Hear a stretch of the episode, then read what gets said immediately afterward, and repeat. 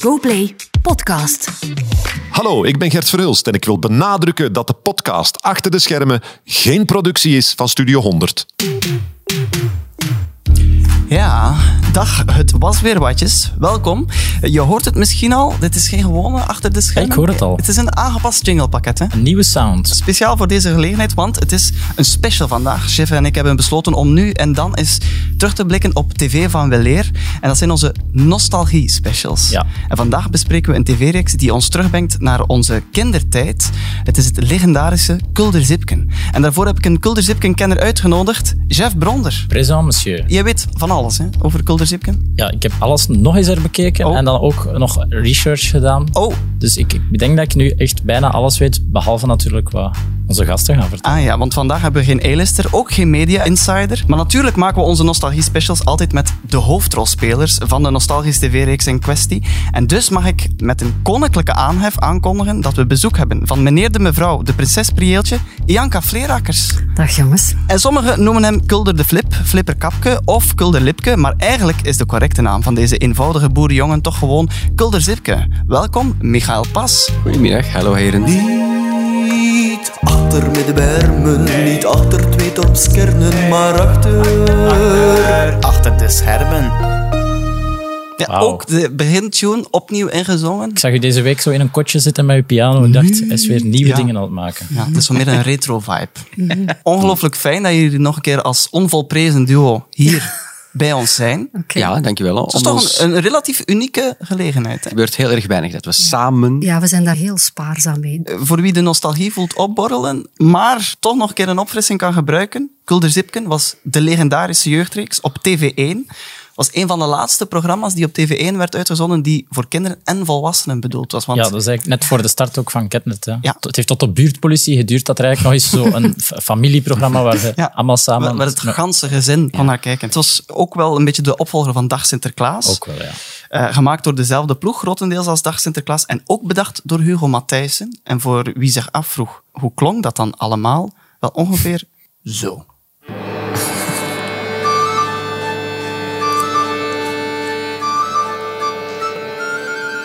En nu zien we het kasteel.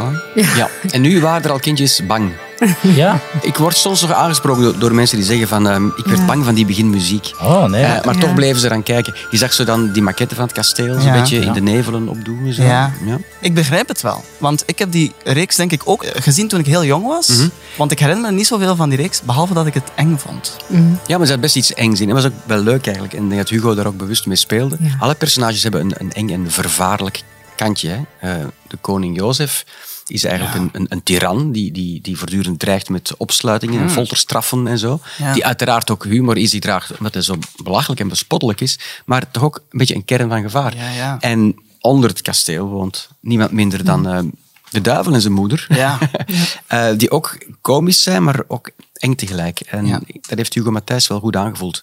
Denk ik dat kinderen en graag lachen, maar ook stiekem graag een beetje bang Een beetje zijn. bang. Ja. Een beetje spanning willen voelen. Ja. Ik herinner me nog eh een aflevering waarin dat de prinses in de vergeetput viel. Ja, dat werd dan heruitgezonden en ik kreeg telefoon van mijn schoonzus. Want haar zoon was in paniek in alle staten, omdat ik in de put was gevallen. En ik moest even bevestigen dat alles oké was. Ja. Het was allemaal in orde. Ik heb het ook eens meegemaakt met mijn, eh, toen mijn zoontje een jaar of denk vijf of zes of zo. Dacht ik, ik ga eens proberen of het een goed moment is om eens naar Kulderzipke te kijken. Zo.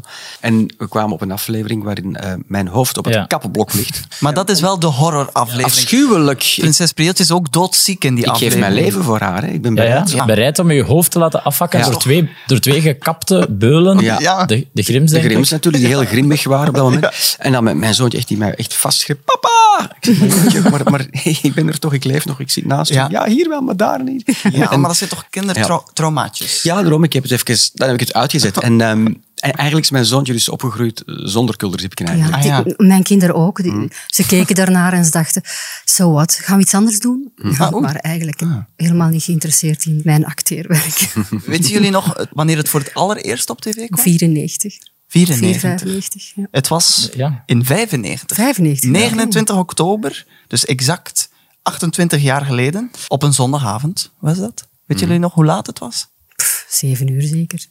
Zes uur was TikTok. Ja. Ik weet het, de zondag zag er zo uit naar de jeugdbeweging gaan, je vuil maken, thuiskomen, een bad nemen, en dan pannenkoeken maken en in de zetel in pyjama naar uh, Kulderzipke Oh, kijken. schattig. Met, Een nat, heel- met een heel natte- idyllische jeugd Met natte gekamde haartjes. Ja, Zo Ja. even kulderzipje en dan naar bed. Ja. dat was echt het zondagavond. Ja, maar 95 was sowieso een opmerkelijk jaar in de, in de Vlaamse media. Want VT4 en Kanaal 2 waren toen net begonnen. En het was ook het jaar waarin de eerste aflevering van Thuis eh, gelanceerd werd. Ja. Weten jullie nog wat de eerste zin was uit de reeks? Geen idee. Jeff, kan jij het als Kulderzipken-kenner? Als kenner, Ja. ehm, in de eerste scène werd eigenlijk niets gezegd, want dan zagen we gewoon Kulderzipken een kool balanceren op zijn hoofd. Mhm. En in de tweede scène eh, horen we dan Kulderzipke roepen, lekkere kool Savoy, wie heeft er zin in een lekker koolblad? Ah. Een soort groenteverkoper op de markt eigenlijk. Ja, ik was een eenvoudige boerenjongen die Ja, eh, ja. op eh, eerlijke wijze aan de kost probeerde te komen Ja. door het verkopen van zijn eigen kweek. Ja. Ja. En dat waren dus de eerste beelden die we zagen van Kulderzipke. Werden jullie daar meteen al op aangesproken toen dat op tv was? Oei. Ik zeker niet, jij wel? De eerste aflevering, ja, Ja. dat weet ik helemaal niet meer. En, en, en dan uiteindelijk, is dat nu nog iets dat vaak... Je, Ja, krijg je nu nog? constant Ja? nog. Ja. De hele tijd. En ik vind het ook helemaal niet vervelend of zo. Nee. Maar mensen die me dan aanspreken, hè, en uiteraard meisjes, en vrouwen nu, die, Ja. die soms zeggen, ja, ik was verliefd op Kulderzipke vroeger, of jij was, jij was mijn eerste fantasie. Zo.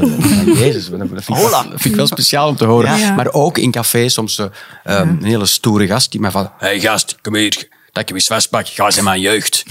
zo, heel vaak voegen mensen daar aan toe. Maar sorry dat ik erover begin, je vindt dat misschien Ja. vervelend of zo. En zeg ik altijd, nee, als er één ding is waar ik me niet over schaam in mijn leven, is het misschien wel Kulderzipke. Dat zijn voor- en zijn nadelen. Hè. Dus ja, ik kwam ineens buiten en ineens, ja, het was ook voortdurend van, hoe is het met Kulderzipke en hoe is het met Kul- Ik denk van, jezus, ja. En, op een gegeven moment ben ik beginnen zeggen van, we zijn uiteen. Eh, Even terug naar 2023, hè, want we, we zijn gelanceerd in 95. Ik denk van Michael weten we het beste wat hij nog vandaag doet, want je bent nog geregeld in reeksen te zien.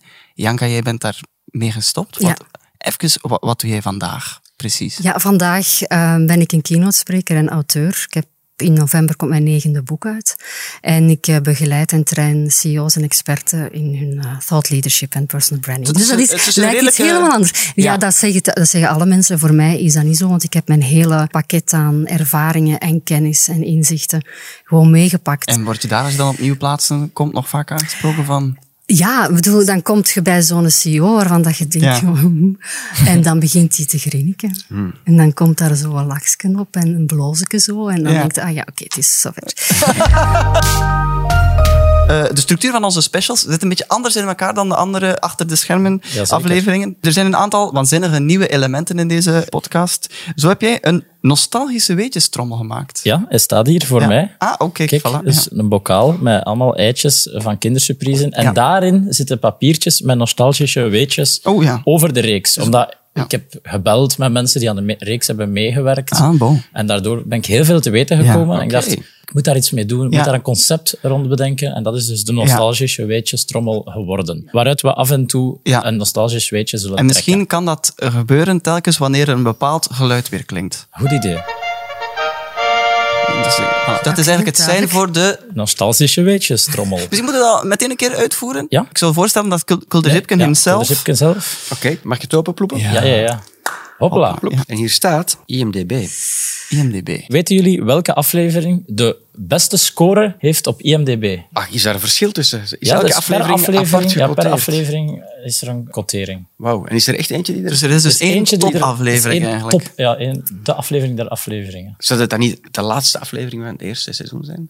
Nee, het is de aflevering De Knoerifast. Met Urbanus, ja. Absoluut. Ah. 8,4 ge- gekregen. En Urbanus speelt daar de Knoerifast die iedereen betovert. Ook eng, hè? Ja, Best eng, ja. Hè, want dat is dan Urbanus, maar ik vond dat ook een enge aflevering. Want het is dus iemand die in de vergeten put zat, oorspronkelijk En wakker hij wordt. ontsnapt daaruit, ja, jazeker. En hij spreekt in rijm. ja. Ja. En hij roept op, op een bepaald moment, boerenpummel, stop het trut. Ga maar verder in de put. En dan duwt hij ons Ja. In die put. En dan Hè, dat is die put waarin dat u... eh, Ja, Ja, ja, ja, maar mijn neefje... Ah ja, dat is die, Ja, die die aflevering. Ja. Ja, ja, dus die... En uiteindelijk kunnen jullie hem eh, lokken, of in de val lokken, door middel van... De geur van Groentesoep. Ja. Voilà. Ja. Ja, Ik heb dat pas eigenlijk nu ontdekt dat dat dan gro- groentesoep is, maar anders De uitgesproken. geur van groentesoep, ja. Ja. En hoe was dat met Urbanus? Eh, Heel erg leuk en tof. Urbanus, die ik van ervoor al, al wel een beetje kende zo. Maar ik wil zeggen, wat zo'n typisch ding aan... hè, je bent dan je bent serieuze acteur, dus ik had ook al films gedaan hè, en je staat er dan op de set. En dan een heel groot deel van wat wij van onze acteeropdracht bestond eigenlijk in het dom doen. Allee, raar doen eigenlijk. Want die put waar wij worden ingeduwd, natuurlijk, die bestaat niet. Hè. Dus die put, dat is gewoon een cirkel op de grond getekend, die, die zwart geverfd is. En dan zo een randje rondgezet van namaak baksteentjes. Dat was dan die put. Dus dan moet je zo spelen. Ah, ah, ah, en dan zo'n beetje voor de camera toch zo beweging doen. Dat een beetje door je knieën zakken. Ja. Maar echt zo'n soort mime, Mimespel, ja. mime-spel. Dat je denkt van, ben ik nu aan het spelen bij, de Giro of ben ik nu bij een, een Ja. tv-opname bezig? Zo, op een bepaald moment sta je met, met, met Lucas van den Einde en, en Waro Borgmans en Jan de Cler te, te schermen tegen een onzichtbare keizer die we alleen kunnen, door middel van het feit dat hij naar kaas stinkt, dat we kunnen ongeveer schatten waar hij zich bevindt. En dan denk ik van, jezus, van, Dat was een best- groot deel van de charme eigenlijk, dat, dat al die bekende acteurs meegaan in, in complete onnozeliteit. Ja, voilà. Ja, absoluut. Ja, en En dat, ging, zo, ja, en dat ging zo, zo ver, omdat we, ja, we hadden niks. Dus we, we, we gingen voluit dan uiteindelijk. Maar dat maakte dat iedereen zo overdreven en zo zot was, dat wij ook een, een zootje ongeregeld werden voor, voor de regisseur en voor de ploeg. Mm. En dat wij vaak zo hard aan het lachen waren of, of, of niet, niet luisterden gewoon. Daar herinner ik me ook vaak. Dat, Beetje baldadig zo. Baldadig en, en, en onhandelbaar, een hoop onhandelbare grote kinderen. Acteurs dan nog, de grote kinderen dan. Dus en dat was hilarisch. Oké, voilà. Dat was het eerste weetje uit Ja. de nostalgische weetjes. En er komen er nog, hè. Ja. Ja, er komen er nog. En ik kan bovendien ook al mededelen, ik heb nog een rubriekje gemaakt.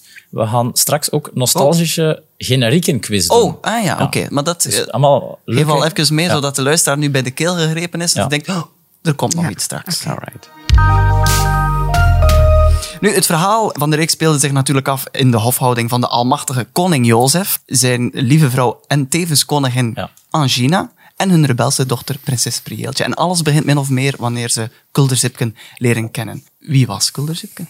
Een eenvoudige boerenjongen. Een eenvoudige boerjongen. Dat- Normaal gezien zei ik dat alleen in de eerste aflevering. In de tekst stond, ik ben Kulderzipke, een eenvoudige boerenjongen. Ja. Ja. En ehm, ik vond het zo leuk om te zeggen. En ik vond het ook echt zo Hugo Matthijsseniaans. En toen heb ik voorgesteld van, vinden jullie het oké dat ik me elke keer als ik een nieuw iemand ontmoet, zeg, ik ben Kulderzipke, een eenvoudige boerenjongen. Ja. En ehm, ja, ja, dat, dat vond eh, de regisseur leuk en Hugo zag er ook absoluut zitten. Dus daar ben ik wel trots op. Dat is mijn eigen, Ah, ja. dat is nu Dat is jouw toevoeging, de mijn eigen catchphrase. vond. Ja, en ik ben ook in jouw plaats trots over de creatie van Prieeltje. Ah, dank u. Ik weet nog heel goed dat we verzonnen van we gaan een prinses krijgen en zo. En jij zat er toch nog als, als effectief wat je net zelf zegt, als bleuke ja. aan de tafel tussen Echt waar, het was zo'n de, de corifee, inderdaad. Ja, en Jan de TV-corifee, hè? Ja, tuurlijk. En eh, er werd een schets later ge- getoond van prinsessenjurkjes en kroontjes. Maar jij zei, ik wil bottinnen. Ik moet en zal zware bottinnen hebben. Echt waar? Ja, dat, het- ah, dat was mijn idee. ja, dat was jouw idee, Janke. Die, die stonden niet in het ontwerp. Jij wou dat. Je zei, ik wil niet op van die prinsessenmuiltjes rond te dartelen. En dat was op een soort van... Nou, nog geen lezing, maar een soort van... Ah, we gaan de personages bespreken, hoe die zijn. En Ja, dan wordt er En nog die, veel en, die, en die gecreëerd. schommel, was dat niet van jou? Eh, eh, Het zou best kunnen als je zegt dat die bottinen van mij waren, dat die schommel ook wel... eh, allee, ik had, ah ja, Dat zou best kunnen, nee, maar het, het viel me op en ik dacht van, amai, ze is nieuw, ze komt hier binnen en ze heeft al die Ja, ik had, ik eh, had een, maar- wel een hekel aan, aan de clichés. Dus ik vond dat de kinderen op dat moment veel te braaf waren en niet mondig waren. En ja, hè, nu is het tegenovergestelde natuurlijk.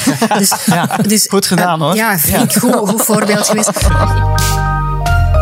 Hoe, kwam Kulderzipken het verhaal binnengewandeld? Want zo begint eigenlijk alles, hè? Kulderzipken die, die erin komt. Als ik me niet vergis, ehm, komt hij naar het kasteel om zijn kool te verkopen. Ja. En dan is er iets, wacht, er is een wedstrijd. Ja, Er was een wedstrijd, hè? dus Prieeltje zocht een... eh, een ja, zocht koning Jozef. ja. Zocht voor Jozef, Prieeltje. Ze werd eigenlijk Hij uitgehuwelijkd. werd eigenlijk uitgehuwelijkt. Ja. En de opdracht was eh, de, de haren, de gouden haren, denk ik zelfs, uit de kin of uit de puist van Ja. de moeder van de duivel trekken. En wie dat kon, mocht trouwen met Prieeltje. Ja. voilà. En per ongeluk slaag je daarin, Ja. want ik win dan, dus ik trek de draad, eh, de, de, haar eruit. Ja, dus eigenlijk moet ik dan de hand winnen van de prinses. Maar- maar koning Jozef heeft iets van, dat gaat niet Nee, gebeuren.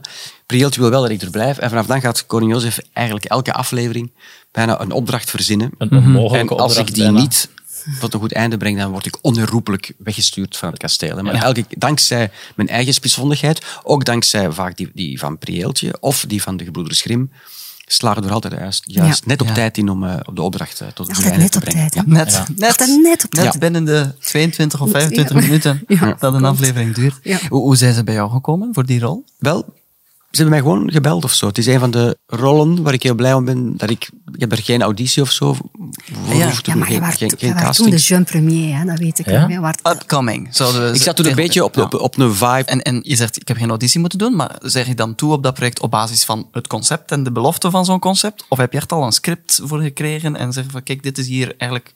En wij zien jou als geknipte persoon daarvoor. Wel, toen ze mij belden en ze zeiden, we- zijn eigenlijk het, het productieteam die ook Dag Sinterklaas gemaakt Ja. hebben, toen dacht ik iets van, oké, maar dat is goed. En dat ik hoorde dat Hugo Matthijssen weer ging schrijven en ik hoorde dat, dat Jan de Cler ging meedoen, met wie ik kort daarvoor op de set had gestaan van Daans en zo. Ja. Dus ik dacht, oh, dit, dit zit goed, dit is een gouden team. Ah, ja. Kulder Zipken krijgt eigenlijk een soort van vol pensioenverblijf op het Ja. kasteel. En hij wordt eh, verliefd op prinses Prieltje. Wat, wat zag hij in? Wel, dat verliefd en zo, ik vind het wel interessant dat je dat zegt, maar eigenlijk, ja, er is ook beproefd scenario gegeven natuurlijk. Ja, de, de, natuurlijk, de ja. unresolved sexual tension. Dus dat wordt niet zo benoemd, maar dat hangt in de lucht. Ja, ja. En, en de kijker blijft de hele tijd op zijn honger van, voelen ze nu iets voor elkaar of niet? Gaat er iets van komen of niet? Ik denk dat ze in de eerste plaats eh, een beetje zielsverwanten in elkaar vinden, eerder dan een, een zucht naar eh, erotiek of, of wilde seks in de vergeetput. Ja, het is ook heel moeilijk om te bepalen hoe oud Ja. beide zijn. Ja, hè? te- ja. Het is zo heel vaag. Tijdloos, hè? Ja. Ja, tijdloos. Ik Ja. zelf ben op het moment van het draaien 29 jaar. Maar je 29? Echt? Ja, toch? Ik heb daar nooit bij stilgestaan. Terwijl ik het eigenlijk gespeeld heb als een jongetje van 12 bijna. Ja, ja. Maar ehm, ik vond het ook wel leuk om te doen, die, die leeftijdloos. Ja, ja, ja. Ja. Dat maakt het heel bijzonder. Hè? Ja, en, en, en Prinses Prieltje valt natuurlijk voor de verhalen. Van, eh, we zeiden net omdat je zo'n verhalenverteller was. Maar Jeff, jij vond daar toch ook iets... Ja, ik vind er toch een dualiteit in al die verhalen. Want dat lijkt toch wel of dat Kulder Zipken eigenlijk een vrij grote leugenaar is. want hij is een eenvoudige boerenjongen, maar hij heeft wel echt de meest gekke dingen meegemaakt. Oftewel zijn de verhalen gewoon niet waar. Want het zijn echt vaak heel ongeloofwaardige verhalen dat Ja. vertelt. Ja, Bijna niet te geloven. de sleutel zit ergens wel in een van de afleveringen. Dat ehm, de, op een bepaald moment vertellen de Grims iets. En dan vraagt denk ik koning Jozef, is dat waar? En dan zegt een van de Grims, alle mooie verhalen zijn waar. waar. Meneer de Juist, ja, als het mooi is, is het waar. En dat is ook een beetje het hele concept van Kulder Zipke natuurlijk. En het is niet zo belangrijk of het waar is. hè. Hij is natuurlijk een, ja, hij is een, hij is een fantast, hij is een theatermaker, hij is een verteller, hij is een, een overdrijver, een entertainer, een, een goochelaar, een acrobaat. Maar je Ehm, ziet het hem ook verzinnen eigenlijk. Terwijl dat je ziet hem verzinnen en hij is, laat ik het zo zeggen, hij is een leugenaar met een goed geweten. En dat is ook de essentie van theater, vind ik. Hè. Liegen met een goed geweten. Mensen weten dat ze worden beetgenomen, maar ze genieten ervan. Ja. Ja. Ja, mooi. Wacht, Pieter Jan, Ja, ik had ah, nog ja. een bijvraag. Ah, ja. Want ik had eh, ergens gehoord of gelezen in mijn research die Ja, ik gedaan had, ja. dat Michael eigenlijk ook in de running was om aan FC de kampioenen mee te spelen, Juist. tegelijkertijd dat je voor Kulder Zipke ging gaan. Ehm, in de running... Of- of, Mm, dat is- nee, nee. Ik herinner mij nog wel een telefoontje dat ik kreeg, ook van VRT, van eh, we zijn bezig iets nieuws op te starten. Heb je zin om ook eens een keer te komen testen? Want we zien je wel in de rol van een jonge voetballer die Pico zou heten. Ja. en die, Mogelijk koppens met de Eh, achternaam. ja, ja, Ja. ja. en het wordt heel tof. Het wordt zo typisch Vlaams in een leuke Vlaamse voetbalkantine. En, en ik had zoiets oh, voetbal. Een eenvoudige voetballer. Oh, de voetballer, jongen. Was dat niet na Team Spirit. Ik Ah, ben, ja. perso- ben een heel slechte voetballer en ik heb helemaal niks met voetbal. En, en ik Ja, had- maar ik denk in de kampioenen dat het nu niet zo belangrijk is dat je echt goed kan voetballen. Nee, maar dat wist ik toen nog niet. Maar alleszins, die, die arena trok mij niet zo aan. hè. Dus ik ben er eigenlijk Ah, helemaal ja. niet, niet op ingegaan. Dus ik ben zelfs ook niet, niet gaan testen. Mooi. Ehm, ja, dat is een... Wat was deze jingle? Wat betekent dat? ja. Dat is de, die heet zeer kort. Je hebt kort. Hè? En dan heb je ook zeer kort, dat is meer zo... Een agressieve jingle. Het is een beetje agressief Ja. wel. En bijna Dat is erin een zien, maar ja, je zit dan in de studio, je denkt, dit, dit komt binnen Dit in de werken. huiskamers. Ja. En dan zit hier en dan denk je, oh, ja, toch eigenlijk hard. Ja. Oké, maar goed. Ik, zal er, ik zal het, eh, er beperkt gebruik van maken. Ja, Oké, dank u. Prinses Prieeltje. Zij is de dochter van koning Jozef en koningin Angina. Hoe zijn ze bij jou terechtgekomen? Want die zegt, ik kwam pas piepen. Waarom dacht men dan aan jou? Omdat ik ehm, in Niet voor Publicatie een Weesterij Begint weer had meegespeeld. Dus ze hadden mij daar zien spelen. basis en van ik denk dat ze eerder. gewoon, ja, een beetje van, oké, die, die kan wel wat spelen. En ah ja, die zit op het conservatorium. Maar ik denk eigenlijk vooral, die heeft roze haar. Ja? Ik denk dat. Ja? Ja. Ze, ze En hebben ze jou dat- meteen gevraagd? Of moest jij een auditie doen of zo? Ik denk zelfs niet dat ik nog auditie heb gedaan, nee. Het rosaar was voldoende. Ja. Ja, zien wel hoeveel tekst we ze geven. Misschien dat er wel zo'n keuze was tussen twee of drie, maar dat rode haar heeft toen toch wel eh, parten gespeeld. Ja, het was toen nog niet zo in om je haar te kleuren. Hè. Ik ging zeggen, want te tegenwoordig zo, dat, gebruiken, lijkt mij dat nu niet zo'n onoverkomelijk iets om een ander haar... nee, ja. maar toen was dat Maar toch, toen wel was dat toch wel zoiets van... eh, Ja.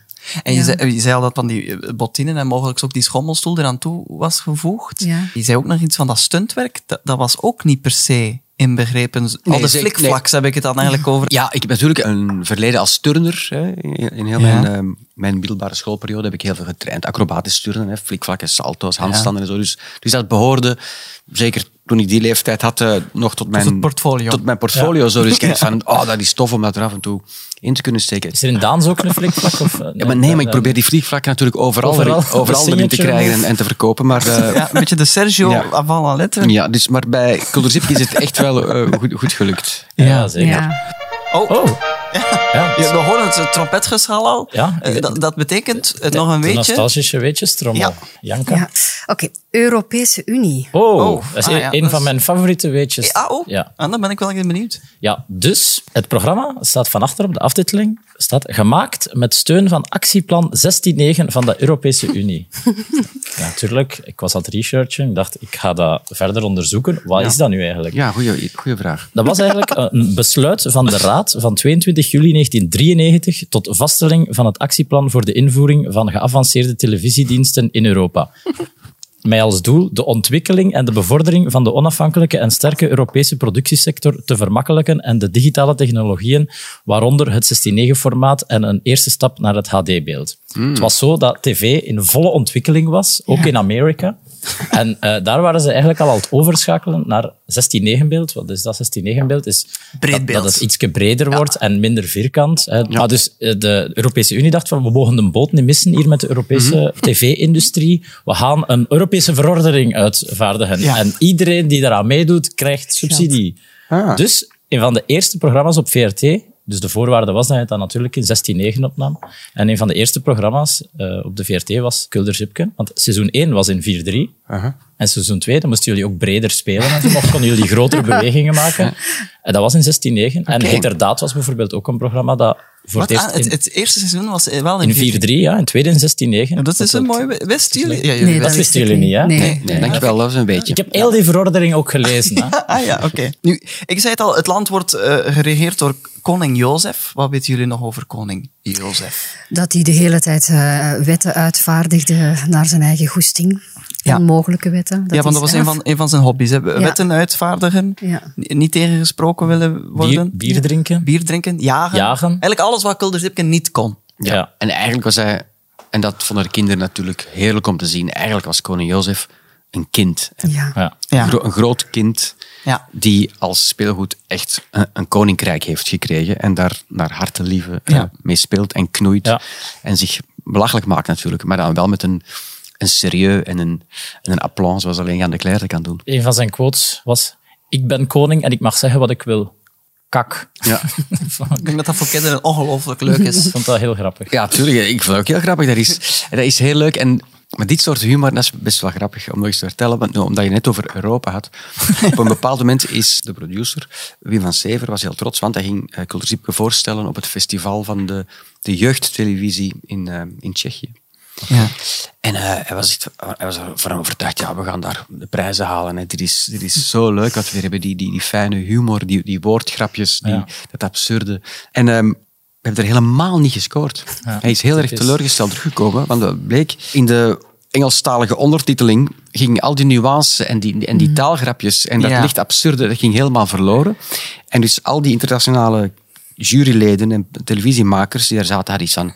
Dit is het meest oudbollige jeugdprogramma wat we ooit hebben gezien. Vooral daar in Tsjechië dachten ze, zo, maak, zo maakten wij voor de wal van het ijzeren gordijn je, je, jeugdseries. ja. Namelijk, we bouwden kastelen Ja, na in karton, we hingen daar wat fakkels. En acteurs met valse baarden doen alsof ze met een bulderende stem ehm, koning zijn. En dat is heel grappig. En misschien is het wel iets ehm, typisch eh, Vlaams, iets van ons, die, die, die, die mix die Hugo Matthijssen daar heeft aangeraakt. Eigenlijk van spelen met die Vlaamse clichés van, van, van komen. Op een bepaald moment zegt Angina heeft een, heeft een trombone. En ze doet, Ja. ze speelt. En koning Jozef vraagt, wat ben je aan het spelen? Ah, een nieuwe compositie. Het heet Komen eten in Doorgroot. Komen eten. Ja. Dat kun je niet vertalen. Nou ja, maar dat is, dat is zo Vlaams. En weet je ook, de eerste reeks van Kulturzipke was een, samenwerking, co-productie met de Nederlandse televisie. Het verklaart ook een beetje waarom we heel erg keurig praten daarin, want het Ja. moest ook voor de Nederlandse kijkertjes. Ah, dat eigenlijk niet. En, Maar voor het tweede Maar, seizoen... maar er was het- er geen Nederlandse acteur, een vaak zie je in co-productie dat er dan een Nederlandse ja, acteur is. nee. maar Dus die was hadden een beetje, laten we zeggen, dat er een beetje geld in gestoken. Dat betekent eigenlijk dat ze op voorhand zeggen, we kopen het sowieso en, en, en ze betalen het vooraf. Maar ehm, dat tweede seizoen hebben ze niet genomen. Hè. Nee? nee, ik denk dat ze Ah, ook nee, iets hadden van, wat, waar, hebben, waar we in godsnaam ons geld in gestopt? Ah, wel, in dat tweede seizoen is dan de Europese Unie tussengekomen. Dat is dan zo opgelost. Jan de Cler was toen al 50, was toen al eigenlijk al een, een grote naam. Hoe was het met hem om zo'n icoon samen te spelen? Weet je, je kunt ofwel schrik krijgen en niks meer doen, ofwel gewoon. Ten aanval gaan. Ja.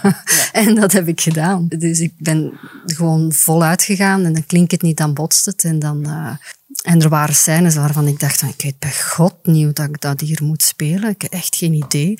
En dan heb ik ook een keer naar mijn voeten gekregen van, van eh, Jan. Die zei van, speel dat gewoon, kind. Allee. En ik oh, shit. Ja, waarmee hij bedoelde, maar voor hem is dat gemakkelijk maar hij bedoelt dan van denk er niet over na. Denk Ja. er Ja, over ja. na. Dat is iets wat, wat wel heel erg... ehm, ja, Jan heeft iets, dat ehm, eh, spelersintelligentie. Voetballers kunnen dat ook hebben. Hè. Sommige voetballers weten, die, komt, die bal komt aan en die weten perfect wat ermee moet Ja. gebeuren. En zo is dat eh, met Jan ook. Die heeft een scène voor zich, die bekijkt dat en onmiddellijk kiest hij een ingang die grappig is, efficiënt en die werkt en die echt heel goed is. En er is soms inspirerend, soms een beetje ontmoedigend ook. Ja, ik geef ja. toe dat je denkt van, jezus, waarom is het voor hem Ja. ehm, zo gemakkelijk? Ja. Pico Koppes had dat allebei. Die kon en voetbal wegdraaien en de acteren. Die kon het allebei, ja. Ik herinner me nog zo'n scène over die spelersintuïtie van Jan.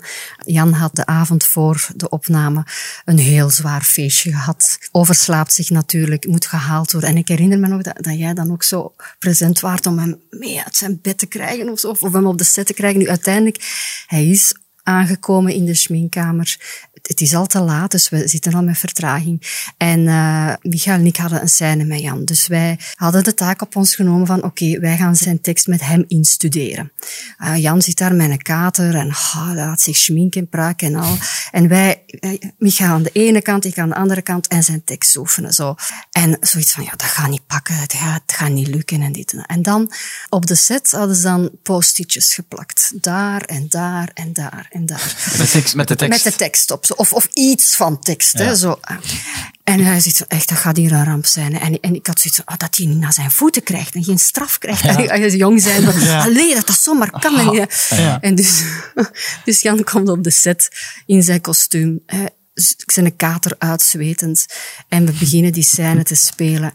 En echt feilloos, hè. Gewoon van post-it naar post-it. En die scène gewoon, ik weet niet hoe spelen. En dan we daar van, what the fuck? Ja. Allee, dat is, dat is bewonderenswaardig en tegelijkertijd frustrerend. Ja, ja. omdat je weet van, oh, dat is zo gemakkelijk precies. Tegelijkertijd kak. Kak. Nee. Oké. Weer die harde. Ja, en dan weer die harde even, omdat ik nog iets over wil zeggen over koningin Angina. Ja, kent er iemand, eh, ik wil dat direct al vragen, Ja. kent er iemand in echt iemand dat Angina heet? Ik toch niet, nee. Ik niet. Nee, nee. Maar is dat een echte naam of is dat gewoon... Ja, Een toch. Keelontsteking, Ja, ja. iets wat je Ja. niet wil hebben, ja. Bovendien kreeg ze ook nog eens heel wat verwijten. Oude schelvis, achterlijke geit, stomme kalkoen. Ja. Voelde dat toen ook al zo hard aan? Of is dat, als we daar nu naar kijken, dan denken we, ze krijgt wel wat te stevig. Ik verduren. had zelf als jonge vrouw, want ik was op dat moment nog al in mijn feministische fase, iets van, allee, dat dit, kan dit wel? Ik Ja. had er dus het was interessant om te zien wat dat eh, Karin daarmee deed. Ja, ja. Van, van, ja, hoe, hoe- hoe gaat zij er dan mee om? Wat maakt zij daar dan van, waardoor dat ze die liefde voor, die, eh, voor dat groot kind, die koning Jozef, en Mhm. Ja. dat ze hem toch onder de knoet houdt op een of andere manier. Ja, ja, ja. ja. Oh, ja. Ik wou je eerst nog laten uitspreken, maar ik kon ook niet, want het, ik hoorde opeens trompetgeschal. Wat wil dat zeggen, Jeff? Dat- Dat er nog een nostalgisch weetje eh, aan zit te komen. Ja. Is het weer aan mij dan? Ja, ja. Ja. Oké. Oké, hoe roepen Oh, ja. Reclame staat hierop. ja. Ah. Ah. Nee, gaan we nu stoppen voor toevallig een van reclame? mijn favoriete weetjes. Ehm, tijd voor reclame. Ja, eh, wat veel mensen niet weten, is dat er ook in Kulderzipke een reclame zat. Hè. Al toen al, op de, jawel, op tv. Ja. Dat- Ah ja, ik Ja. moet daar weten waar dat, dat stond, sorry. ja. Kasteel, kasteel, schoenen om te zoenen. Je betaalt geen cent te veel bij kasteel. Schoenen, kasteel. Je betaalt geen cent te veel. Voilà. Dat lijkt mij Bart Peters Dat is zijn. zeker Bart Peters. Die- Dat was de, de Potsen schouwspel Goochel zanggrapjas. Ja. Met drie benen. Ah, ah ja, ja, drie benen. Ook Ja. heel leuk, hè. Maar een race om... toffe gastacteurs Ja, daar. absoluut. Toch, elke aflevering kwam er toch wel iemand binnen Ja. dat we dachten, wat is dit nu? weer? Herinneren jullie nog veel van die gastrollen? Ja, zeker. Zeg er een keer een paar. De, de ijskoningin, of, eh, of hoe heet De koude tante. De Koude koude tante, tante. koude tante. Verbeke. Heel, Katlijne Verbeke. Dat is, En dan dat is die bij heel veel kijkertjes blijft hangen.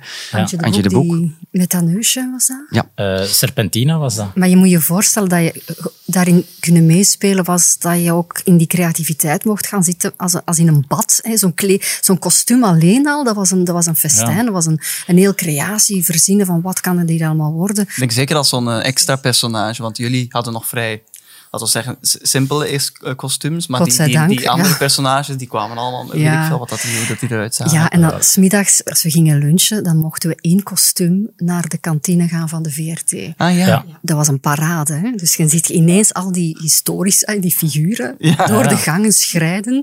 De mensen gingen opzij en keken zo verbaasd. En dan wij die kantine in met die pruiken en al die dingen.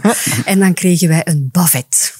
Een gigantische bavet. om ons kostuum te om ons beschermen kostuum natuurlijk. proper te houden, want Ja. natuurlijk, ja. Dat was Ja. blijkbaar omdat ze gemerkt hadden dat de eerste opnamedag had de middagpauze drie uur geduurd, omdat iedereen uit zijn kostuum en terug in zijn kostuum kroop. Dus we bleven in kostuum, En we dus dan bleven hebben in ze gewoon grote bavetten uitgevonden, Ja. blijkbaar. Maar dat was ook een periode waarin dat de spots in de studio nog geen led waren. Hè. Lekker warm, hè? Die was, Dat was heet. Dus we, koningin Angina en Ja. Jan, die hadden echt zware kostuums en wij hadden eigenlijk geluk. hè. We hadden gewoon lichte stofjes aan, maar zij, zij zweten. Dat was, ik weet niet hoe warm, ik weet Ja. hoe zwaar.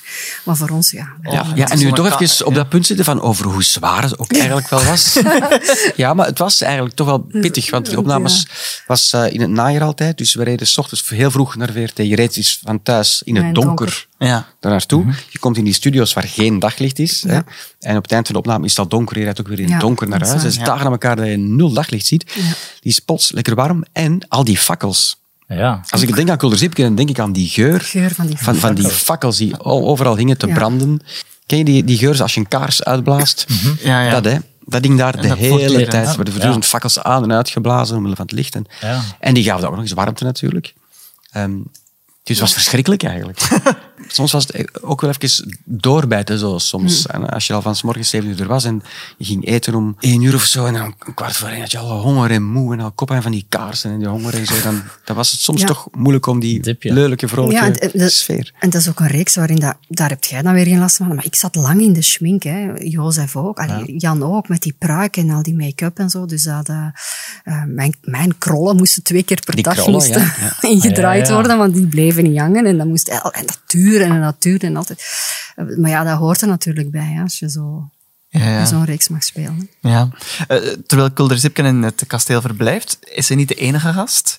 Want er zijn ook de duivel en zijn moeder. Mhm. Die mogen eigenlijk ook, ik weet eigenlijk niet meer waarom dat is, maar die mogen ook blijven in het kasteel. Waar- waarom? Ik weet eigenlijk niet Nee. meer waarom dat die daar ook mogen blijven. De moeder van de duivel is wel een beetje de handlanger in Kulderzipken uit het kasteel proberen te krijgen, omdat zij haar eh, zoon wil koppelen aan Absoluut. Absoluut. Prieltje Ja. natuurlijk. Ja, op die manier was er soms wel inderdaad een gemeenschappelijk doel Ja, ja, tussen ja. koning Jozef en de duivelin. Maar het is inderdaad een beetje raar dat, dat zo de slechterik gewoon in, inpandig uh, Ja, inpandig in de kelder ergens. Ja, maar ja, en dan dat zoontje die dan ook weer niet echt een slechterik is, die eigenlijk heel lief is ook eigenlijk. Dat is ook iets Ja. wat toch ook weer, ja, toch ook weer goed gezien van Ja. Hugo. Hij moet van zijn moeder stout zijn, maar hij is niet stout genoeg. Zo, Ja, die, leuke paradox Ja, ja, van...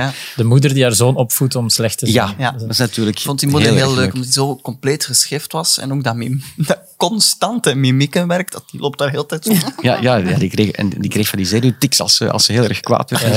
Ja. Ja. Ja. Ehm, was het vaak eigenlijk, omdat je zegt, het was wel lange dagen, maar was het vaak ook grappig opzet? Was het grappig om dat op te nemen? Ik voel nog steeds de buikpijn van het lachen. Ja? Oh, ja, ja dat, echt, dat echt zo. Nee, maar ik kan me dat nog levendig voorstellen dat er momenten waren dat we dachten van, ik moet hier even de kamer uit om gewoon terug kalm te worden. En waarom is dat dan? Omdat, omdat je helemaal verliest in die absurditeit van ja, zo... en het houdt niet op. Dus het, het werkte zo besmettelijk. En, Ja. en je had dan eh, acteurs die gewoon niet ophielden. Waren Borgmans, die kon zo door blijven gaan met het maken van grappen. En dan op een gegeven moment, ik, het moet, we moeten stoppen. We moet- moeten ons concentreren. We moeten door die call sheet doorgeraken. Het werd in multicamera opgenomen. Hè? Ja. Dus niet als een normale serie met één camera. werden er vaak drie, vier camera's tegelijk. Eh, op zich, als je het dan goed speelt, dan heb je het in één keer. En Ja, wordt het, Ja. zelfs, het werd zelfs ter plekke in de regiekamer wordt het eigenlijk al Oh, gemonteerd gekut. Ja. en gekut. Ah, bon. terwijl je aan het doen bent. Dan heb je een beeldregisseur, zegt, ja, camera 1, hup, een 2, een 3, terug naar een 1. Maar dus die choreografie, dat duurt best Ja. lang. Dus, dus Tegen dat je ook, dat goed hebt, ja. ja, dus ook voor die cameramensen, wanneer Ja, ja. neem ik welke shot en zo. Dus dat is iets wat wel Ja. tijd nam. Ja. Het is niet zo dat we het vaak opnieuw moesten doen, omdat wij het niet goed deden. Dat was Nee, niet, nee, dat het was niet. goed. Nee, Eigenlijk is het dan bijna iets toneelachtigs. Zo, Ja, hè? Eerder zeker dan wel. serie. Ja, ja, want dat was zelfs ook een beetje waarom dat daar nadien, ja, waarom dat ze dan zo eerder bij Catnet niet meer hebben verder gedaan of zo met Culture omdat dat voor de VRT waarschijnlijk eh, zo'n beetje te toneelachtig aanvoelde. Zeiden ze. Omdat dat ze nadien zijn ze Wat? voor de. Ja, ik zal daar eigenlijk straks iets over vertellen. Ja. Ik zal daar straks over Ja, vertellen. dat was, want ik heb nooit begrepen waarom er geen derde reeks gekomen is. En ik denk dat ondertussen de mensen die daar toen over hadden kunnen beslissen, er al dik spijt van hebben. Want we hebben twee seizoenen gedraaid, twee, twee keer tien afleveringen, wat niet echt heel erg veel is. Nee. En dan, als dan het moment daar kwam van, van we gaan eens nadenken over een derde seizoen. Op dat moment had Hugo Matthijssen nog zin en ideeën genoeg Ja. om te schrijven. Het decor was er, de kostuums zijn er, de personages zijn er, alle acteurs ja, wij waren geboekt. Ik wij was waren, geboekt, wij ja. waren klaar om Ja. het... Wij waren vrij, Jan de Cler wilde nog meedoen. En om dan, als bedrijf, om te beslissen, nee, we gaan dat niet doen. Laten we, Te toneel. laten we de, Nee, kip, ja, de kippen ja. met de gouden eieren maar slachten. En Ja.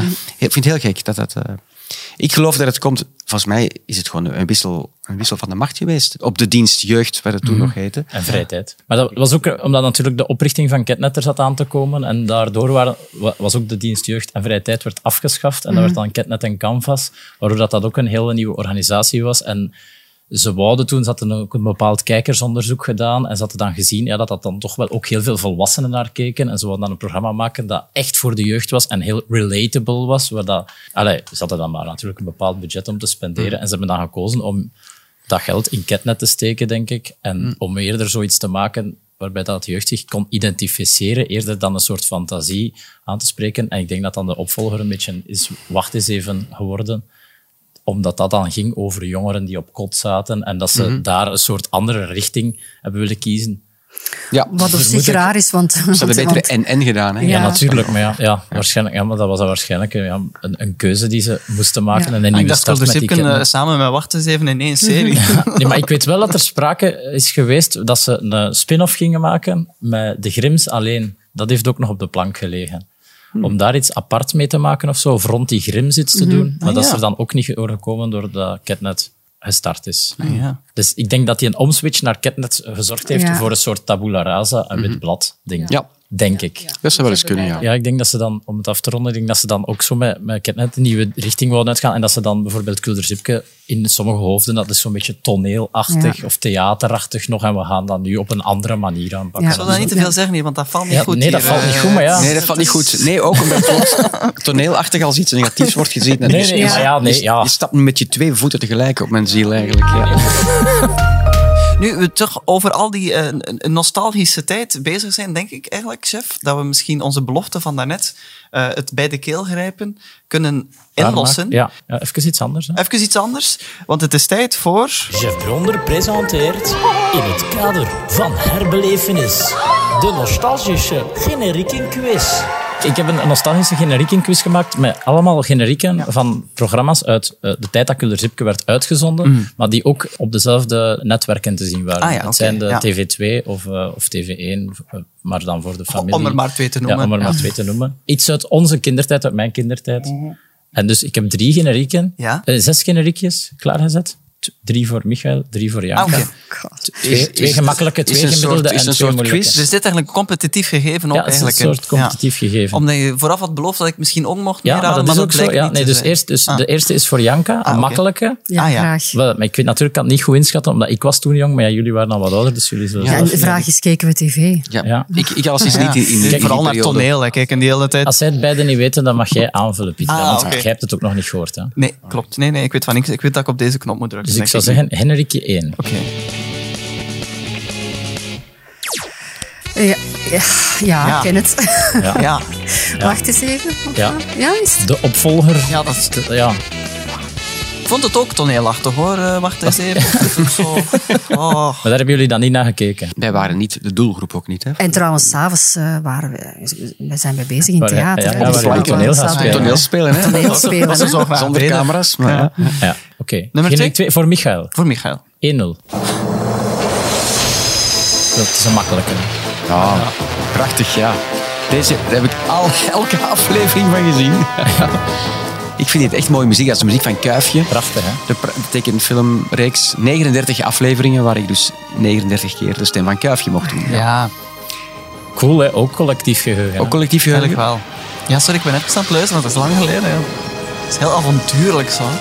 Er is wel een gelijkenis, vind ik, tussen Kuifje en, en, en Kulder Zip. Het zijn allebei van die tijdloze figuren van hoe oud zijn die nu eigenlijk? Ja. En hoe kan het eigenlijk dat Kuifje alleen woont op een kasteel? En Ja. heeft hij geen ouders? Ja, en geen familie bij- om naartoe te gaan. Ja, of- heeft dat blijkbaar ook Nee. niet. Dat zijn van die wezens die, die staan los. Ja.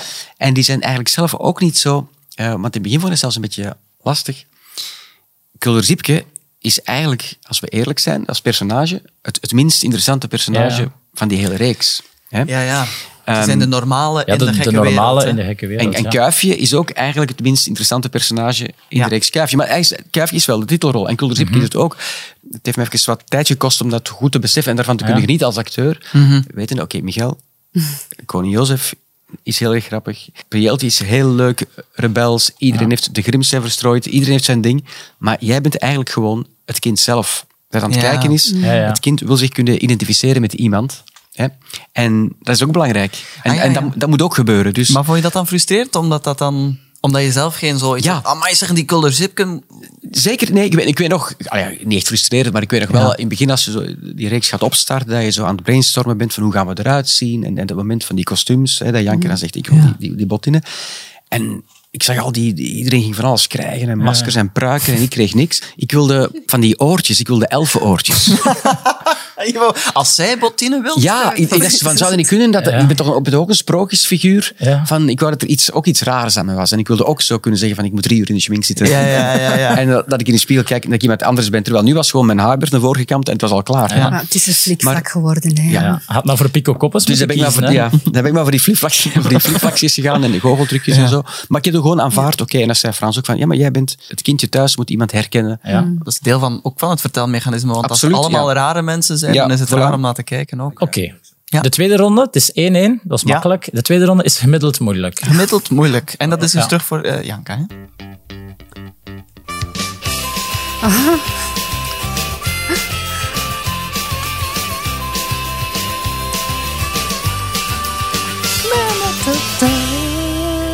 Thuis. Ja. Het Thuis. rings a bell, Nee. maar ik weet niet wat het is. Het is een legendarisch programma. Ik denk, ja, zelfde periode. 94, 96. En Michael heeft er nog in gespeeld. Oh ja? Ja, een nummer van de House Martins. het is geen originele Nee, nee. titeltrack. Het is van buiten de zone. Ja, zeg maar, ik niet raden. Ah, sorry. ik, ik, Hij wou mocht net- nog ik wist raden. het, maar ik wist het. Buiten de zone. Ik- de daar heb ik nu wel naar gekeken. Ja. Michael, heb jij er nog in gespeeld? Ehm, ik wou eigenlijk zeggen nee, niet. Maar eigenlijk, ik denk het wel dat ik ergens een gastoptreden gedaan heb in buiten de zone als, als mezelf, denk ik. Met elfenoren. Nee, nog Zonder- eh, Ik weet niet, ik geloof dat een van de personages in Buiten de Zone eh, droomde of dat hij op een filmset kwam of zoiets. Ah, En dan had je Dominique de Rudderen als regisseur. Ja, ja. En ik zelf als, als, Als jezelf. mezelf. dat brengt wel de score. Ja, op, dat, ja, op Ja. 1-1 en 1 voor mij. Want ik, ja. Ja. Sorry Pieter Jan, ja, ik had je en, vergeten en dus dat wil ook wel zeggen dat hier nu de kans ligt voor Michael, Voor Michael om een voorsprong te om een nemen. voorsprong te nemen.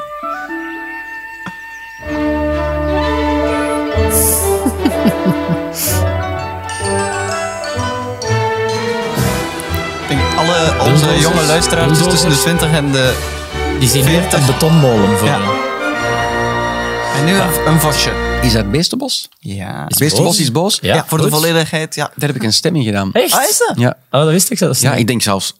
Kan De stem? Kan het? Nee, nee, Vosje? nee. Dan- Ik, was wel, ik was wel een vosje, denk ik. Niet? Ja? Oh ja, Vosje Ja. was eh, een van de main characters. Ik heb een paar namiddagen in een opnamestudio gezeten en ik heb nooit naar dat programma gekeken zelf. Maar ik was wel laatst in een café, het is een heel hip café in Antwerpen. Alleen een heel tof café op het Sint-Andrieskwartier. En dat, café heet Beestenbos. Ah, ja, ja, ja. En eh, dat is een heel tof café. En dus ik vroeg aan die patroon, ik zeg, ja, tof café, zeg maar, wat, een gekke naam. Hij zei, ja, ik was vroeger al een fan van het beste bos. in het bos. Ja. Zalig. Ik zeg, ja, ik heb er een stemming gedaan. Oh, wat drinkt jij bij mij?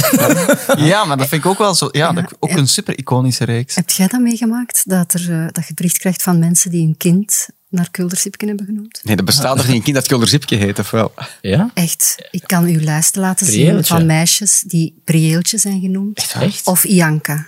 Oké. Wauw, dat is Raar? Prieeltje vind ik wel heftig. Ja, dat is heftig. Want denk na een tijd vergeten je- mensen Ik kwam dat onlangs iemand tegen en die heette de moeder van de duivel. Eh, dus bij, ja, oké, goed. Je Ah, komt op, op kijk, voorsprong. dat Maar ik wist ik het wel zelfs niet, staan ja. dat je daar ook een... eh maar je weet krijgt natuurlijk allemaal reeksen waar hij zelf in gespeeld heeft. Ja. Ja, maar lieve vriend, hoe lang is dat geleden? 30 jaar of zo? Dat ik daar... Ik vind van die generiek, dat is echt mijn hart vult van mijn warmte daarvan. Ja, Dat is en echt- angst natuurlijk, want Ah, ja. dus, eh, je ziet eigenlijk een, het beestenbos bos en het wordt bedreigd overgoten wordt. met Ah, ja. beton. Ja. Tuurlijk, de, Dat de, is de, de- mensheid de stad komt- komt, ja, komt de eraan stad en zo. komt eraan. Is er nog te bekijken ergens? Want ik ben nu toch echt wel benieuwd van welke stem ik daar heb ingesproken eigenlijk. We gaan het uitzoeken. Oké. Allee, Eh, nu de moeilijke ronde. Twee De moeilijke ronde. Ben je Ja. er klaar voor, Janke? Ah ja, moeilijke-.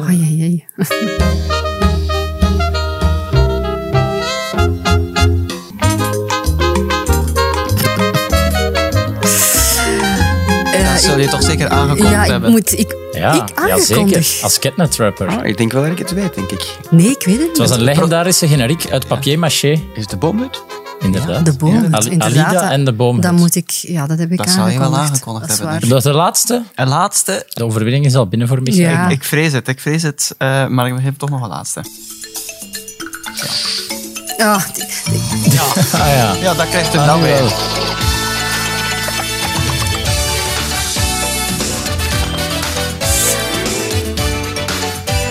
Weet het? eh, Nee, ik weet het dus niet. Ik geef hem aan Janka. Nee, nee, nee, nee, maar ik begin nu te twijfelen. Want het is een van Ketnet, dat weet ik wel. Ja, tuurlijk. Ja, ja. Maar ja. Down, da, da, down. Zeg maar, Janka. Ta-ta-ta.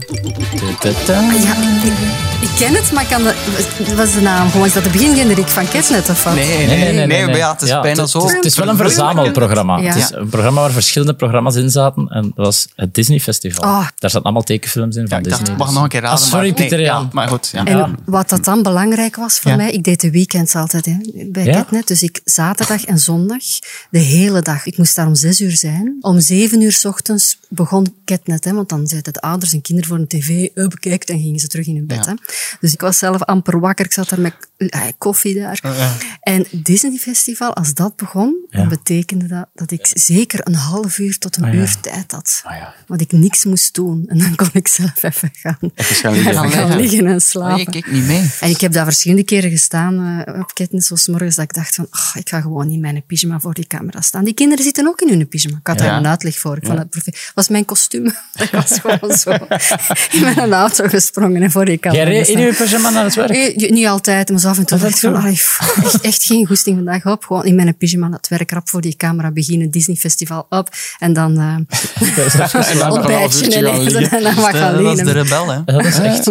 Dat is de Mooi. Oké, voilà. Eh, dat betekent dat Michael de eerste nostalgische we- eh, generiek in quiz gewonnen Wint heeft. alles. Ja. Ik vond, ik vond het leuk. Ik vond het ook een leuk quizje. Hm? Ja, tof. Wel, wel. Ja, ik Minder. Ja, nou goed. Ja, kijk. Oh, Oh.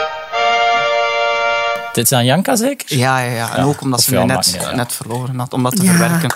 Studio 5, dat is de studio waarin dat we zaten. Hè? Ja. De grootste studio van VRT. Want het was toen in de grootste studio die er Op beschikbaar VRT, was. op VRT Ja, ik zou je wel zeggen. En Studio 3 ernaast, daar stond ook soms eh, een Ja. stuk decor en zo. Ja. Ja. Maar nee, wat dat, het, ja, het, het kleine weetje dat ik daarover opgestoken heb, Ah, waarom ja. dat ik het er heb ingestoken, Ja. was omdat er werd mij verteld dat er eigenlijk een soort put in die studio was.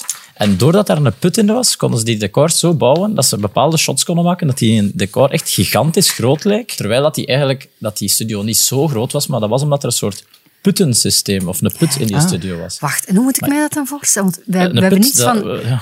We hebben, dat- we hebben nooit iets geweten van een vloer die kon zakken, Ja. waardoor... Nee, dat is echt iets raars dat je nu Dat vertelt. is een te verifiëren weetje dan. Ja, Ja. dat is mij al toch mijn niet, bronnen. ook, ook niet bijgebleven, die put. Nee? Ja. Maar, Dat- Misschien moeten we dan Ja. toch een ander weetje ja, dat trekken. jij nog een beetje Ja. Je trekt. hebt toch soms rare weetjes, vind ik. Ja, maar Ja. ja, sorry. Ja. Ik heb niet alles gedubbelcheckt, Ja. natuurlijk. Dag koning staat Dag hier. koning. Ja, dat is een beetje cryptisch omschreven. Ja, ja. Waarom?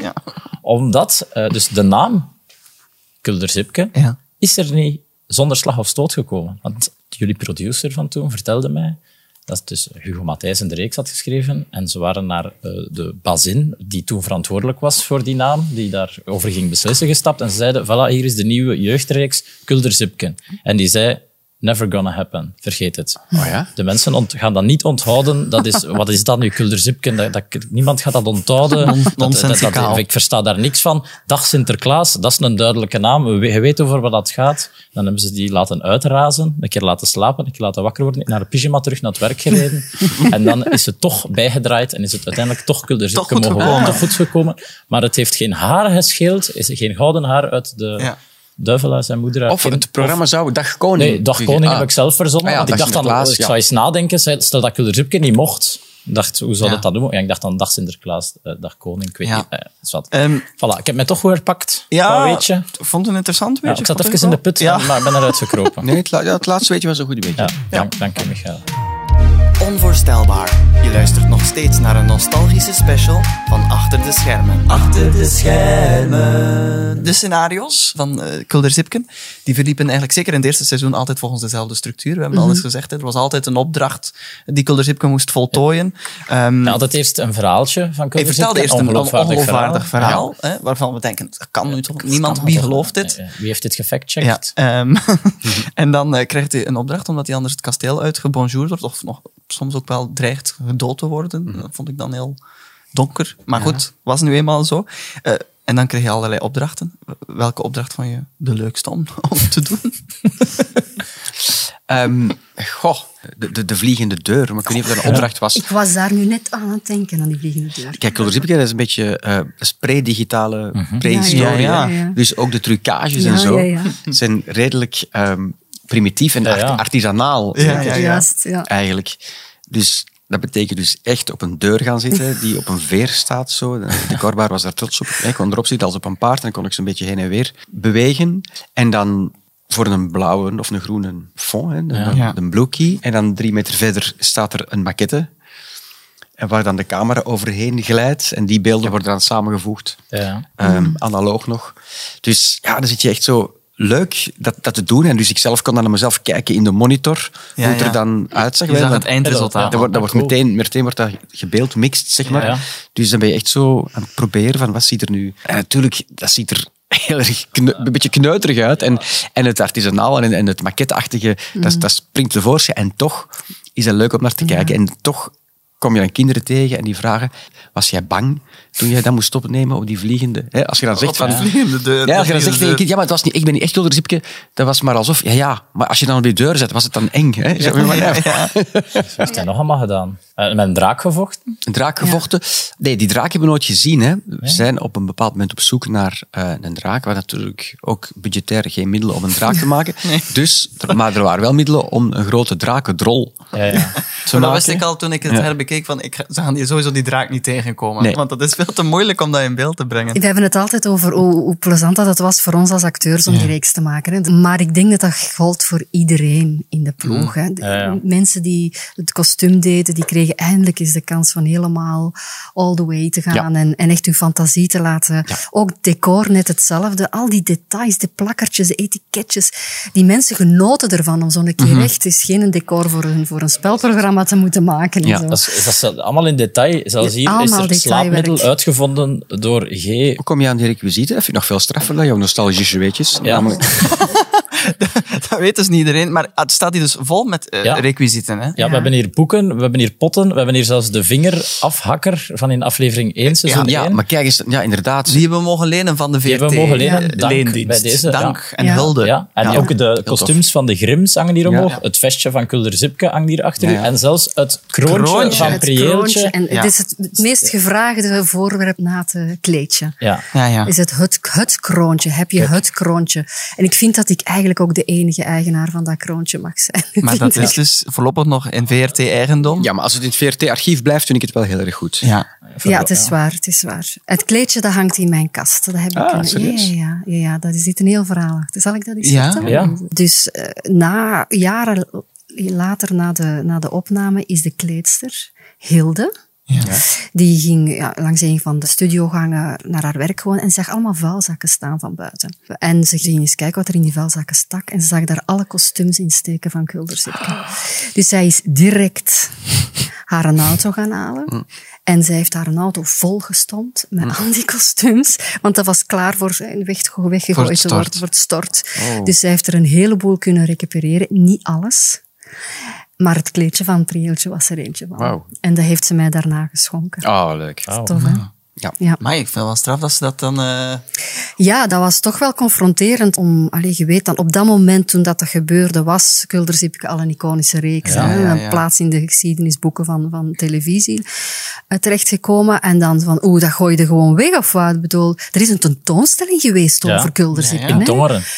In? Tongeren. In Tongeren, ja. Zeg, mijn research is wel... het levert soms wel ja, iets op. soms wel echt iets dat echt waar... Maar ja, ik vind het wel straf. Maar ja, misschien vonden ze die kostuums te toneelachtig. En dan Ja. ze weg ermee. Ja, ik weet het niet, want Ik denk dat ik dat weet, het is. Ik Ik weet denk dat het ook. heel veel. Die, want die van. Zeven, die hebben ze allemaal zo ingelijst. Ja. Eh, is, Die aanbidden ze daar.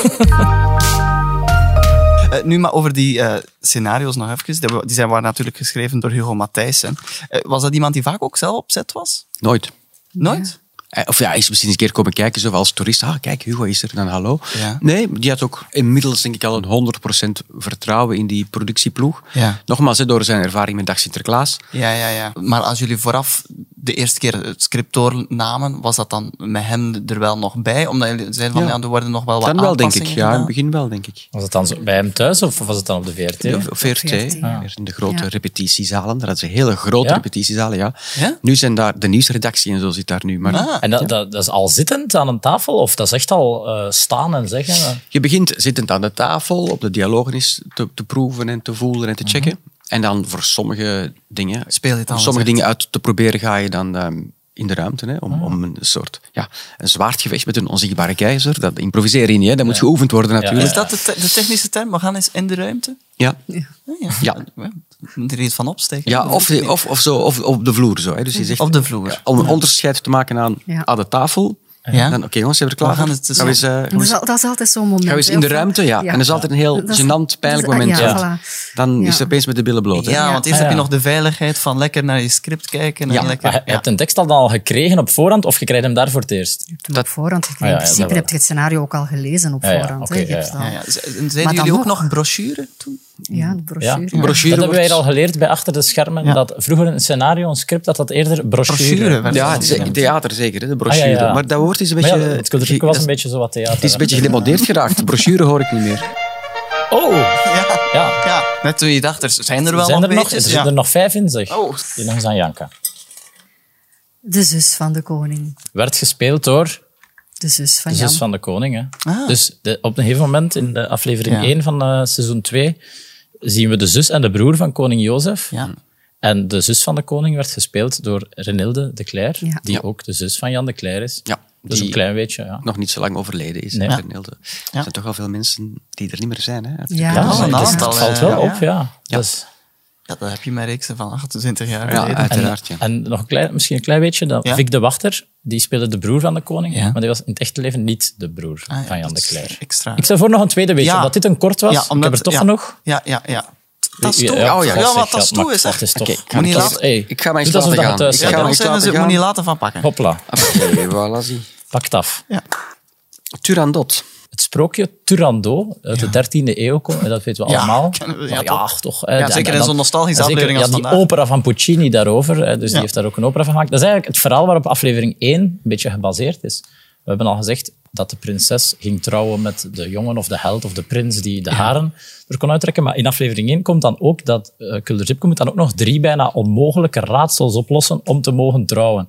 En dat is eigenlijk gebaseerd op het sprookje Turandot, waarbij dat ook de prinses alleen maar wil trouwen met de man die drie eh, levensraadsels kan oplossen. Maar die zijn eigenlijk bijna onmogelijk op te lossen, want anders werden ze onthoofd. En dan heel de tuin van die prinses, die ligt vol met botten en lijken. Dat is ook allemaal gruwelijk. Eh, ja, uiteindelijk is er dan toch iemand... dus, ik heb verschillende versies gelezen, maar een soort varkenshoeder die er dan toch eh, over het leven veel heeft nagedacht en die dan toch die drie raadsels kan oplossen. Had die varkensgoeder elfenoren? Daar wel. Toen mocht dat nog. Ja. Ja. Maar voilà, dat is nog gewoon een klein beetje van, ja, oké, dat is dat. Want in aflevering 1 zitten er wel zo wat sprookjesverwijzingen. Tuurlijk, maar, maar Hugo Matthijs is natuurlijk ook iemand die een heel, hij heeft ook filosofie gestudeerd. Dat is een heel erg belezen man. Ja. En die uiteraard bewust ook teruggrijpt naar, naar de oerverhalen, hè, de archetypische verhalen. Ik herinner me nog, ik weet niet welk, ik denk dat de tweede eh, opnamereeks eh, het was. Ik studeerde op dat moment filosofie aan de Open Universiteit van Brussel. Oké. Het was eigenlijk de avonduniversiteit. Dus ik volgde niet het dagsysteem, maar het, Mm, zodat ja. ik kon blijven werken. Maar dus ik moest studeren voor filosofie terwijl ik Kulderzipken aan het draaien was overdag. Ik kan je verzekeren, dat was een combinatie die totaal... dat werkte totaal niet. Gewoon die absurditeit van de dag en dan die intensiteit van dat, van spelen en die teksten leren. En dan uiteindelijk nog Plato te zitten studeren. Dat ging van me ging totaal niet. De- Ik heb moeten afhaken natuurlijk, dat, dat lukte niet. Maar ehm, wetende dat Matthijs dan ook een filosoof was. En dan, Ja, ja, ja. We hadden het hier net al even over het, eh, het decor. Ehm, was dat een volledig nieuw decor? nee. Ja, nee, natuurlijk niet. Dat was tweedehands. Hè. Het was een tweedehands decor. Ja, hè. Ja, als je goed oplet, dan zie je dat is, dat is gewoon het decor van het kasteel van Sinterklaas natuurlijk. Uitgebreid aangepast. Hè. In het kasteel van Sinterklaas ze hebben de deuren een andere vorm, want daar is zijn mijter in uitgespaard. Ah, ja. Weet je nog? Ja, ja, dus, ja. eh, dus ze hebben het een beetje... Maar, maar die, die, die muren en, de, en de, het systeem van bouwen is dus Ja. hetzelfde. Hè. De, de Izumo, de Is- is- Izumo-muren. Ja, ja, ja, ja. ja, Ja, ja. het, za- het zag er allemaal zeer stevig uit, maar we mochten helemaal niet leunen tegen de buren. Of Want dat dat viel zo om. Ja, dat viel om en zo. En ook altijd heel grappig was, als er van die, die, die sequenties waren van eh Priel en Kulderzip lopen door de gangen op zoek naar eh, de blote bosmens of, de onzichtbare keizer of Ja. whatever. Dus elke keer als wij de hoek omgingen, hè, werd er zo die hoek gebouwd, hup, Ja. ja. een kut, hup, en dan werden alle panelen weer, weer verschoven, werd er de andere een- hoek een gebouwd, hoek. hup, ja, en dan de volgende hoek weer om. En dan, De, de, de technische naam Een daarvan is swing sets, heb ik Swing geleerd. sets? Swing sets. Ja, dat, jullie maakten gebruik van swing sets. Dus dat was niet zoals bij thuis, dat elk decor daar klaar stond en dan ging er maar in gaan filmen. Ik was er niet bij, ik probeer het te reconstrueren. Ja. Er werd heel veel in de grote eh, ruimte, de, de, Mhm. de, hoe noemt dat? De, Studio. ja, nee, de, de Studio waar, 5 waar- met de put, de de de troonzaal, Ja, de- in de de troonzaal, troonzaal, ja, ja. troonzaal gefilmd. Maar dat er daar vaak in hoekjes, als het dan een keer de slaapkamer was, van, eh, van, dat het dan altijd in diezelfde dingen een ander hoekje Tuurlijk, was. die, die panelen konden die worden panelen verschoven werden de en hele tijd verbouwd. en- verschoven. ja. En dan waren het een keer alle gang, gangscènes. Dan Ja. waren het een keer alle kerkerscènes. Ah, ja, dat werd dus niet chronologisch opgenomen. Nee, Dat- natuurlijk dat niet. Blijkbaar Nee, niet. nee, nee, nee, Blijkbaar niet. Dus ja, dat was eigenlijk altijd dezelfde muren die je zag. Ik denk... Oh, Oh, ja. we gaan er nog verder over praten, maar Sorry, ja. ja. Pieter Jan, wilde hij eens eentje trekken? Ah ja, met, met veel Ja, graag. Omdat je daar juist ben overgeslagen in de nostalgische generiekenquiz. Ongeziene acteerprestatie. Ja, dat is een klein weetje. Ja. Er is een acteur uit de latere reeks die later Tom speelt in Wacht eens even. Danny Timmermans. Ja. En die speelt maar liefst twee rollen in de reeks, twee keer een gastrol. En hij is eigenlijk bijna niet te zien. Want hij speelt een keer een houten man in een bomenpak. Maar dat, dat kan ik ook gespeeld hebben, bij wijze van Bij spreken. wijze van spreken. hè. Ja, uiteraard. En dan was er ook nog de onzichtbare keizer, zoals de naam het zelf zegt. Niet erg, Onzichtbaar zeg maar. is. Buiten in het, in het allerlaatste giet Kulderzipken een, een pot verf over zijn en dan zie je hem toch even. En zelfs daar is zijn stem volgens mij de stem van Hugo Matthijssen en niet die van de acteur zelf. Dus hij is eigenlijk nooit te horen en maar amper één seconde te zien, ondanks dat hij twee rollen speelt in Amai. eh, de reeks. Dus je vermoedt toch een soort van persoonlijke vete tussen Hugo Matthijs en, en eh, Danny Timmer, ja, Danny nee. Dus ja. hij heeft eigenlijk ja, ongeziene acteerprestaties geleverd in de Ja. reeks. Gelukkig heeft hij zich er nou wel in de kijker kunnen spelen. In de, in de Ja. niet-toneelachtige reeks. Wacht, Wacht eens even, die we eens nog altijd adoreren. Mag ik er nog eentje doen? Want ik zie dat er dan nog straks de laatste Ah is. ja, ja oké. Dan kan ik dat zo nu als voorlaatste. Oké, leuk.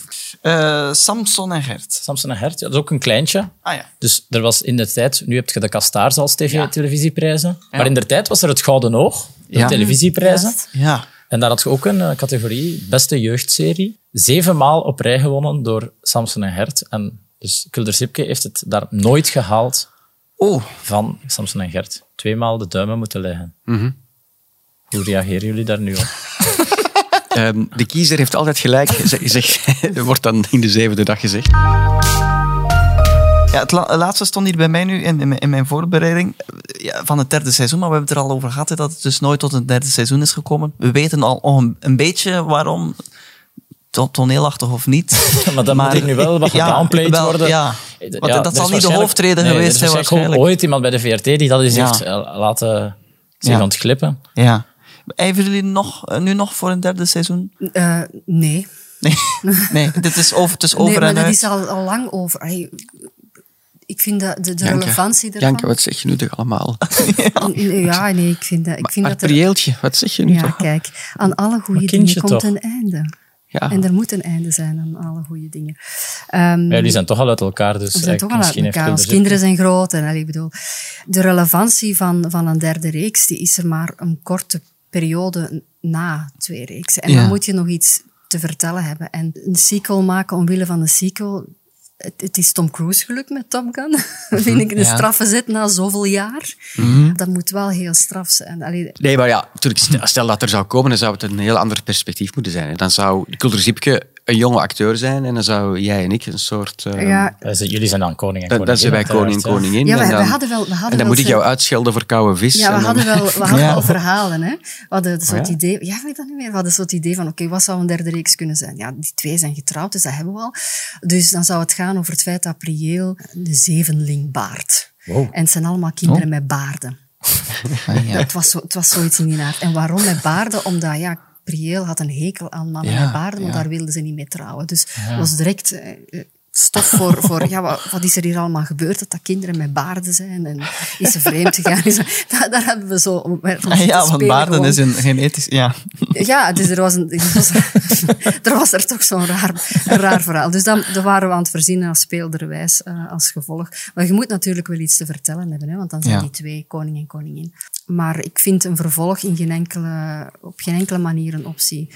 Dus ofwel spelen wij de twee nu, ofwel zijn het jongere acteurs die, die ons vervangen, ofwel is het onze AI-versie. Kan wel na de eerste 16-9-reeks. Ja. Op De eerste De Europese... versie van de Ah, ja, Europese Unie. Ja. Maar Michael zou het wel nog zien zitten. Hè? Nog een keer...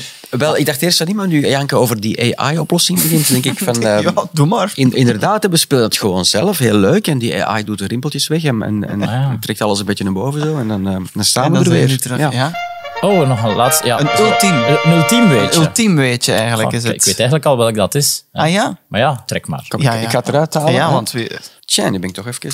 Hooverphonic. Hooverphonic. Wat heeft Hooverphonic te maken met... het is dus een muziekband. Wel, wie is de zanger? Nee, niet de zanger. Wie is de, de, de belangrijkste man van Hooverphonic? Is Al- Alex Callier. Alex Callier. twee, ja. En als je goed naar de aftiteling kijkt, ziet je op de aftiteling Alex Callier staan. Nee. Jawel. Hij heeft niet de, Jean Blaute heeft de muziek gemaakt. Ja, maar Alex ja. heeft de muziek niet gemaakt. Maar Alex heeft, heeft vroeger ook nog gewerkt in de audiovisuele sector. Als Absoluut. monteur misschien? Ik denk wel? als audiotechnicus, audiomixer, mixages of zo gedaan. En hij heeft dus, ik heb hem proberen contacteren, het is mij niet gelukt. dus het is niet verified. Maar eh, hij staat dus op de aftiteling en als geluidstechnicus bij de VRT. En heeft, ik heb wel in oude interviews gelezen dat hij ook nog voor FC de Kampioenen heeft gewerkt. Dus hij heeft daar ook nog het geluid voor gedaan. En hij heeft zelfs bij de VRT Frank Duchesne leren kennen, waar dat hij dan later de fundamenten van Hooverphonic Amai. meegemaakt heeft. Dus Ja, ja, ja. Maar de muziek is inderdaad Jean, Jean En daar heb ik mij ook zelfs laten vertellen dat ze de reeks al het monteren waren. En dat de muziek sneller kwam dan dat de montage kon volgen, omdat dat zo'n genieën waren die die muziek aanleverden. De, de muziek kwam binnen en de montage kon niet volgen. Heeft ook trouwens een enorm lange generiek, hè? Kulder Zipken. Ja, ja. Eindgeneriek. Ja, Ja, en het ja, generiek is enorm lang. gigantisch lang. Als Zeker naar hedendaagse De dan. minuut en 40, eh soms Ja, ook dat heel is- veel mensen op de aftiteling. hè. Goed, met dat laatste weetje, daarmee Ja. ronden we dan ook stilaan deze nostalgische... Ja. Ja, ik denk dat het stilaan tijd is. Of te zeggen, hebben jullie nog, Hebben er nog, nog iets, is er onuitgesproken nog iets? Ja, dat er nog... Dat nog gezegd zaken? moet Ik weet het niet. Want ja. dit is een beetje bedoeld als soort van standaardwerk. hè, Dat jullie Ja. dit ook voor eens en voor altijd... Ja. We hebben één keer, Alles mensen die nu nog- alles verteld. Ja, ja, en, hier, en, hier. Ja, Ja. Dus jullie willen de referentie worden. Ja, Ja. ja. Is, ja, jullie zijn ook een referentie geworden. Dat dit ons zo'n beetje ons Opus Deus is, of zeggen ze dat? Magnum opus. Magnum opus. Maar ook een beetje een Dei, opus hoop Dei. ik. eh, ja, kijk, Dus god- ik vond het goddelijk. eh, ja, wel, ja, wel, ik ben niet lang naar school geweest. hè. Ik ben maar een eenvoudige Een podcast. eenvoudige jonge podcastmaker. Ja. Als Ehm, vooral. Nee, het is eigenlijk ehm, niet goed in, in woorden eh, te vatten eigenlijk. Hè, wat, eh, wat dat betekend heeft. Dus eigenlijk is het bijna onmogelijk. Maar, ehm, en ik hoop, ik weet in ieder geval alles waar is wat we gezegd hebben. Maar de Grims zeiden, dus Hugo Matthijssen, Ja. alle mooie verhalen zijn waar. En ehm, ik vind het wel een mooi, Supermooi. Ja. mooi quote om het over Kulderziepje te Ja. hebben. Zo. Ja. En het eventueel af te sluiten bijna. Ja, Voilà. kijk. Wel, dan bedank ik natuurlijk in eerste instantie onze Kulderzipken-kenner, hè, vandaag aanwezig, chef Bronder, dankjewel. Ja, chef. was- Op de put na. Op de put Een na vlekkeloos vond ik, het, ja. vond ik het zeer informatief en, eh, en entertaining zelfs Ja. bijna. Eh, maar daarnaast eh, heb ik natuurlijk ook te bedanken het iconische duo Janka Vlerakers en Michael Pas. En om dit nostalgisch Kulderzipken gesprek af te ronden, zeg ik dan, zoals koning Jozef dat zou doen, op statige en majestueuze wijze, muziek! Ah nee, nee, dat is die niet. Shit. Muziek! Ja, prachtig. Ja. Oh, en we eindigden ook altijd met een dansje. Dat is ook leuk. Ja, ja. In seizoen tof. 1. Seizoen 2 was het feest gedaan. Zoals de strips van Nero eindigen Ja. met wafelenmak, Ja, eindigden wij zo. altijd met een dansje. Dat je, waar je inderdaad zo je hoofd de, begint als de vijanden waren daar dan ook... Alle, de, vijanden vijanden, de slechterikken. de dansten. slechterik was de Iedereen danste mee. Was Ja. ineens Uiteindelijk goed kwam alles Eind goed, wel goed. Hè? Ja, dat was Ja. mooi, hè? Konden de kinderen veilig met een gerust gemoed naar bed gaan. Ja. Ja. Met de ja. gestreken, eh, met de gekamde haren. Kan de haren, Ja. pyjama. De kleine chef. Ah, waar is de tijd? Zijn Latijnse woordjes niet goed geoefend. Maar opus de... Nee, goed. Dankjewel om te luisteren. Volgende week zijn we er weer met een, met een, met een normale podcast. Ja. Eh, volgende week elke woensdag op GoPlay en eh, in je favoriete podcast app. Ja, en Kulderzipke, wie dat nog eens wil kijken, staat ook nog altijd op VRT Max. Hè? Ja, klopt. Ja, Een beetje reclame. Dag. doei.